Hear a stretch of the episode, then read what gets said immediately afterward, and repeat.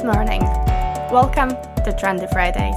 This week, we are covering the vetoed anti inflation package, the debate around increasing teachers' salaries, and finally, we are taking a brief look at the state of the economy. President Zuzana Chaputova has vetoed the anti inflation package and called for adjustments to it. The Ministry of Finance designed the package and the Parliament approved it at the end of May. The President says she does not object to the passages concerning immediate help. However, she objects to the statutes that would come into effect in 2023 and which were approved then, according to the President, an unsubstantiated streamlined legislative process. On Monday, before she decided to veto the package, the President invited representatives of social partners, local authorities, and pro family organizations to discuss the package representatives of trade unions were against the streamlined process and said the proposed package doesn't help those who need it the most. Local authorities warned the president that the package may cause a multi-million euro hole in their budgets. The package includes 60 euros monthly for children's leisure activities, as well as an increased tax bonus and child allowance. Pro family organizations urged the president to sign it, saying it will benefit poor families. Minister of Finance Igor Matovic said he was not surprised by the president's decision, as he expected it. He called her a progressive liberal as opposed to his pro family conservatism. All quotes. Finally, saying that families will eventually win.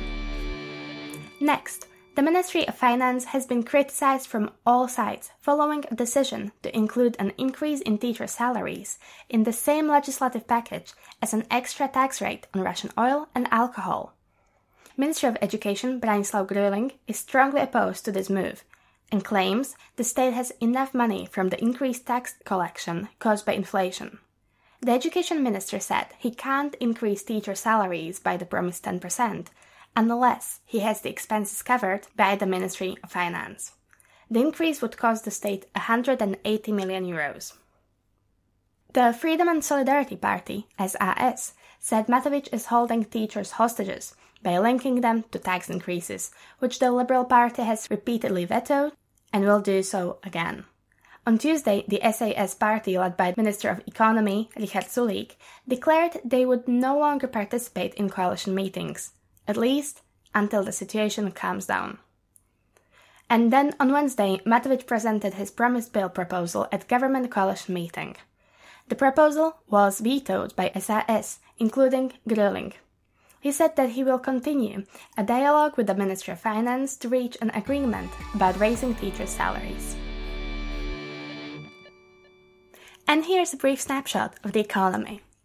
So, the gross domestic product, GDP, increased by 3.1% year on year in the first quarter of 2022, reaching 23.8 billion euros.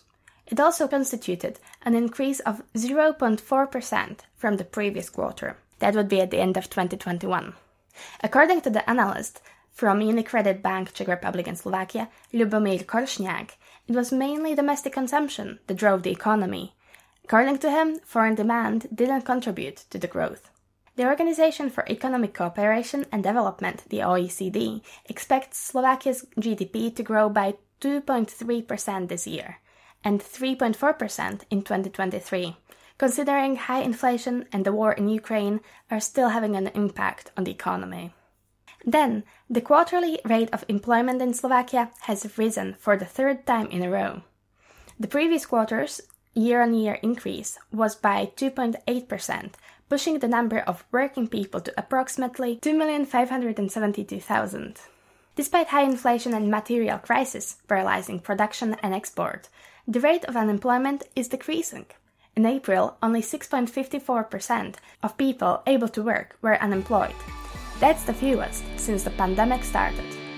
The average monthly wage has fallen for the first time in two years, though.